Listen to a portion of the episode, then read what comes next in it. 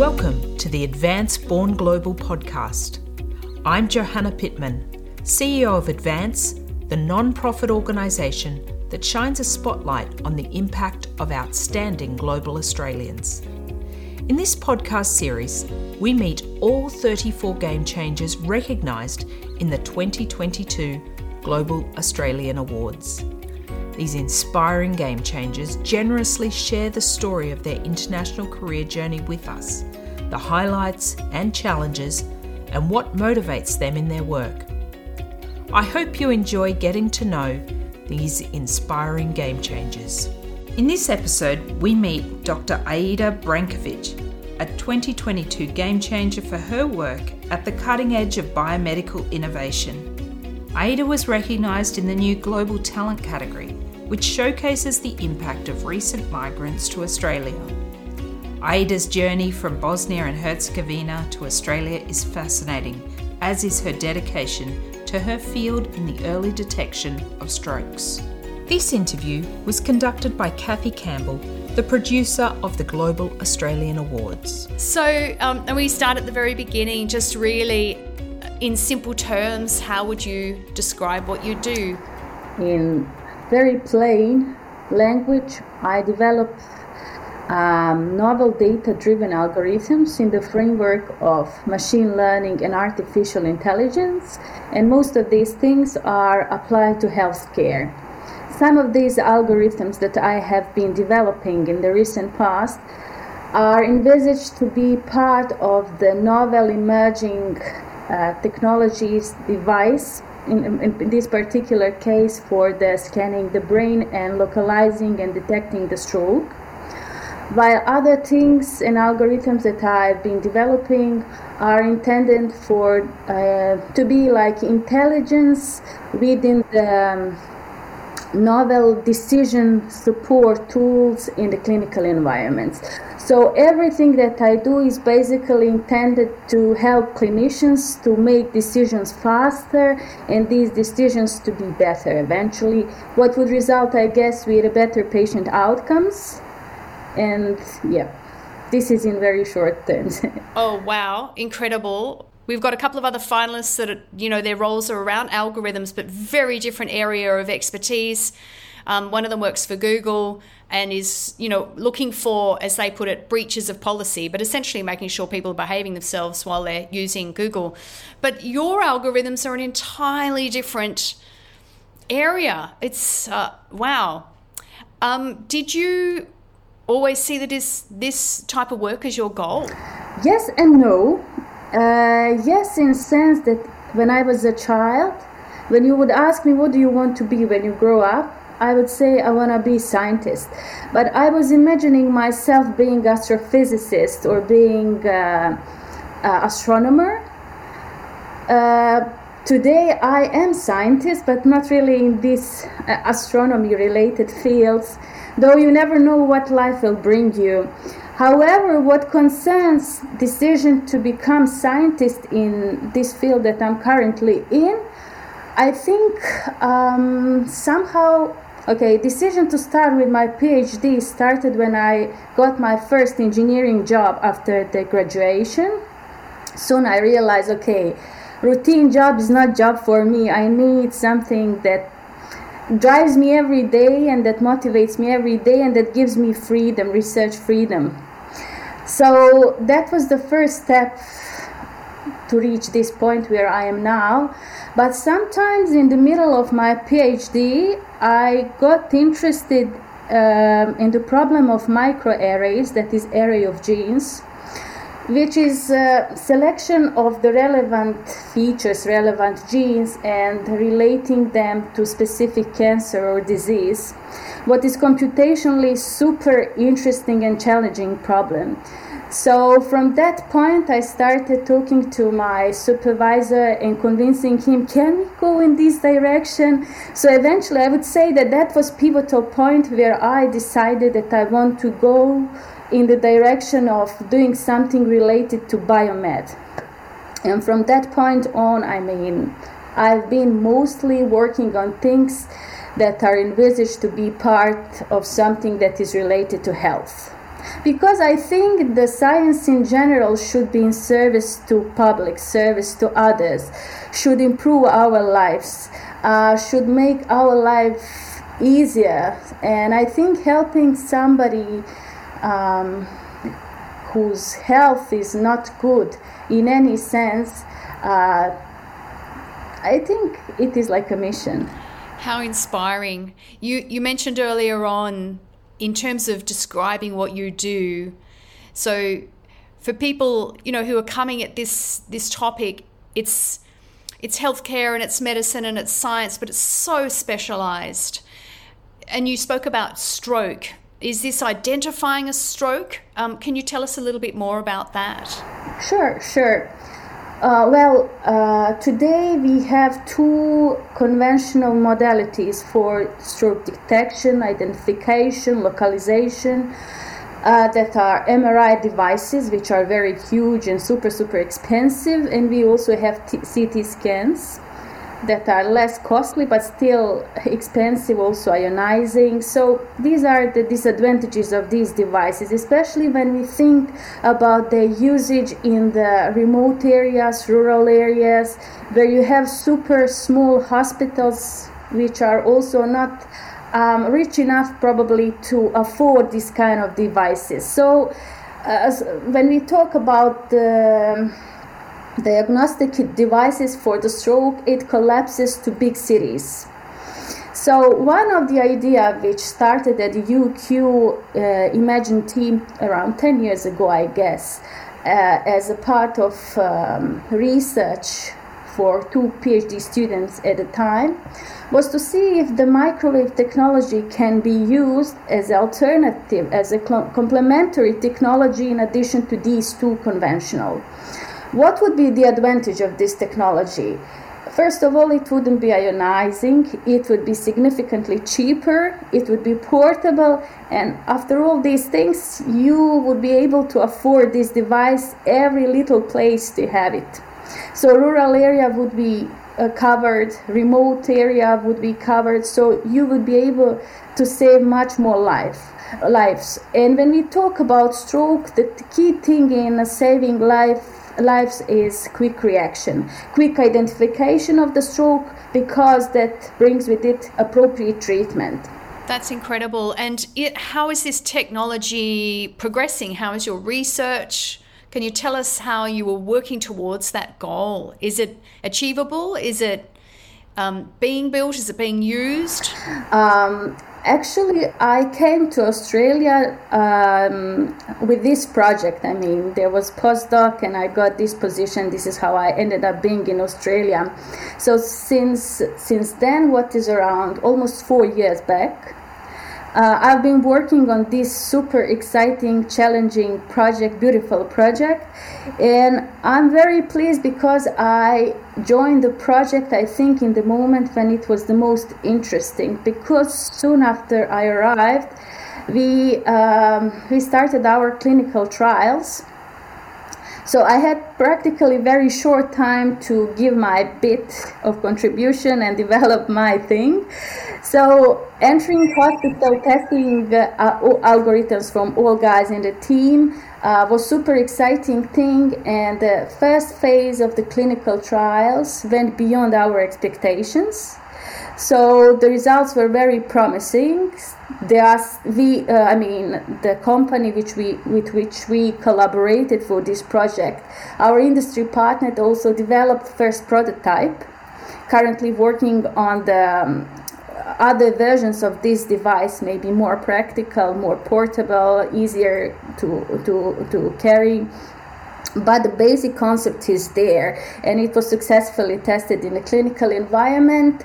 Of course uh, still some things remain from the research point of view to be improved. Some uh, shortcomings of the current devices and algorithms that we found out during this first clinical phase were also still to be improved but I think we are on the right track, and in a relatively short future, we could expect to have some device of this kind on the market. That's incredible, and the difference it would make to people who have had a stroke, as you said, you know, the timely response um, that's the key to outcomes that are, are, much better for patients who are who've experienced a stroke. Quick identification and treatment of the stroke are key factors for saving somebody's life. I'm getting a sense of your personal motivation. Um, day to day, when you get up, what drives you to continue to be involved in this research and the development of this this prototype? Probably the fact that I'm working on something that is going to be used, especially used by the people who need it the most, and um, thought for a moment that this what I'm doing, what I'm developing, what will, what will be eventually part of the device or tool, could actually save somebody's life. So this uh, gives me, I mean, this gives me energy even when I'm tired. Um, to keep on moving and really go beyond my limits sometimes. Yes. In terms of your work, I imagine that there's highlights and there's challenges in your role. Can you tell us a bit more about the challenges and the highlights, maybe, maybe a couple of examples that you can share with us? I guess uh, when you are in research in general, uh, challenges and highlights come hand in hand. you cannot like uh, separate them. Uh, definitely in research, especially when you are doing breaking science research projects, there is a lot of uncertainty, a lot of risk. That brings also a lot of stress. Um, this even goes worse uh, when the project is a part of some bigger initiative where also external partners like industry partners are involved where you have very very very sharp deadlines. So it additionally brings a lot of pressure on researchers. And as i said for breaking science there is no guaranteed outcome. Also, when you face some challenge, some problem, there is no book, no paper. You cannot Google the answer. It is up to you and people around you, your teammates, to find a solution, to understand the phenomena, to overcome whatever issue it is, and continue. But at the same time, as I said, it comes in hand with the highlights. Once you solve these kind of problems, or when you achieve some amazing outcome or when something you got that is for the first time in the world um, there are no words to express that. It's a very very rewarding feeling that that can be just felt that you cannot put in words i guess. That's it. It's naturally rewarding. It's just the actual outcome of the work that you've been aiming for which doesn't always happen, I'm sure. Yeah, I mean, as a researcher, I think 90% you are desperate, 10% you are celebrating. Um, that is the that is the reality. I mean, that is the game. But I will never forget what was the feeling when I generated first images with my machine learning algorithms for the stroke localization and I compared it against the ground truth, and I saw that actually it worked, and that was actually first machine learning algorithm based, uh, the first uh, first algorithm based on machine learning in this technology that could actually localize the target. So.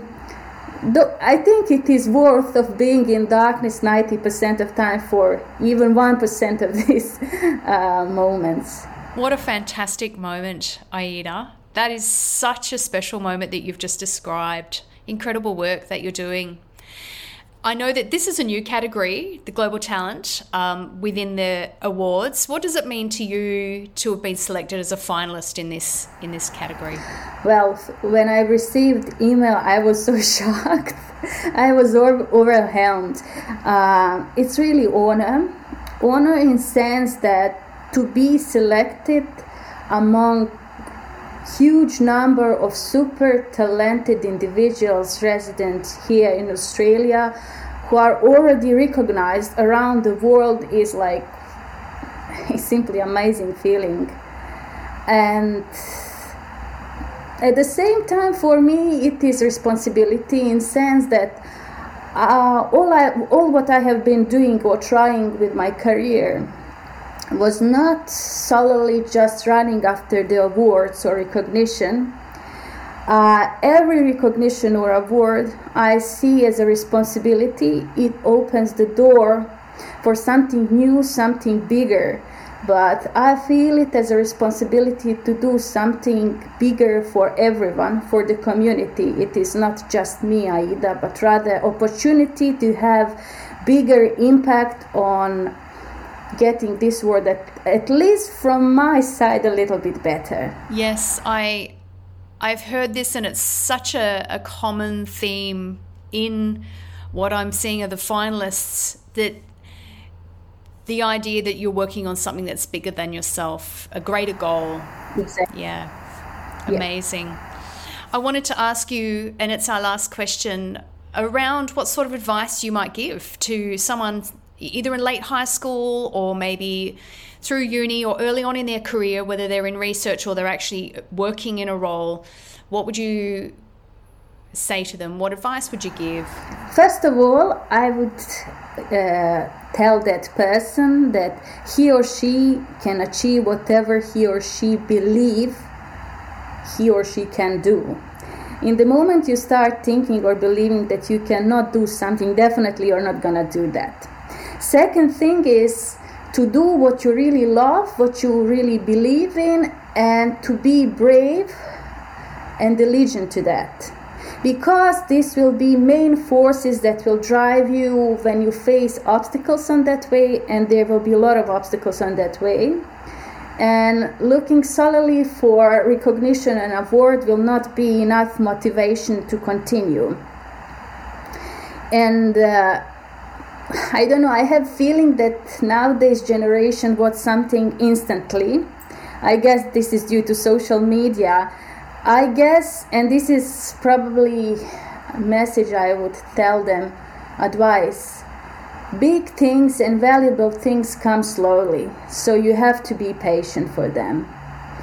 And the, the last piece of advice this was more generic, but for any kind of field, but for somebody who would like to pursue career similar to mine, I would say that really exciting time has started in sense of there is beautiful bloom, boom of technology which open huge empty room for new discoveries new, opened also new challenges and i think many more challenges and exciting things are just to emerge after we start digging what is happening in this empty room that we have just opened. So i believe and i'm very excited excited of what future is going to bring to us especially in this field that is symbiosis of uh, engineering and biomed sciences. And may I something which I didn't plan, but maybe it is writing, I mean, to say. Um, a lot of kids feel disadvantaged due to, I don't know, socio-economical reasons, uh, discrimination in different sense. Um, I will just say a very short story about myself, not to brag myself, but rather I hope this could be maybe motivation for somebody similar to me. When I was a child, uh, due to war, I was refugee with my mother and brother in Croatia due to my nationality, which is I'm Bosnian originally. Due to my nationality, I was not allowed to go to school, which was in my neighborhood.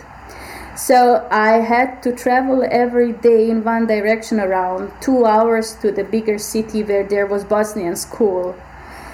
Uh, I was discriminated among the kids. Also, kids didn't want to play with me because their parents poisoned their brains, saying, "Oh, she's Bosnian, don't play with her." It was really um, tough time at that time.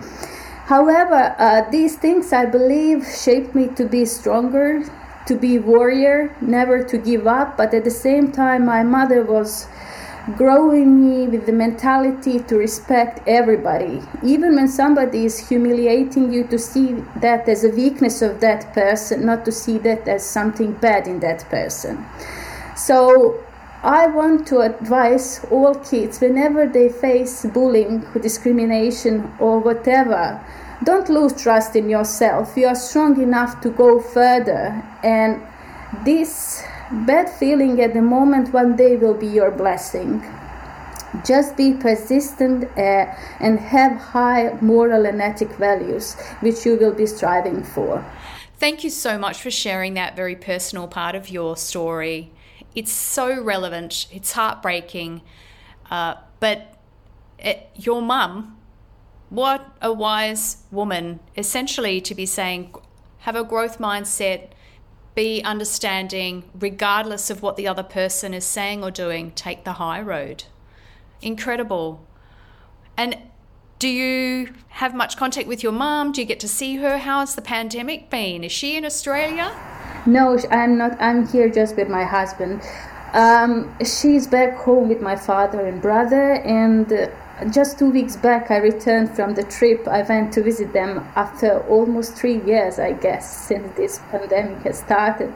I haven't seen them, so it was really moving moment to see them all together and spend some time with them. Wow, how incredible! And you know, I think you said you'd been in Australia four years, so such a long time, three years to have, to have been without had, you know, hold them. Well, I believe uh, those people who we love are always with us. So sometimes we need physical hug, but even knowing that they would be happy and proud of you for what you are doing is, I think, enough motivation to move forward.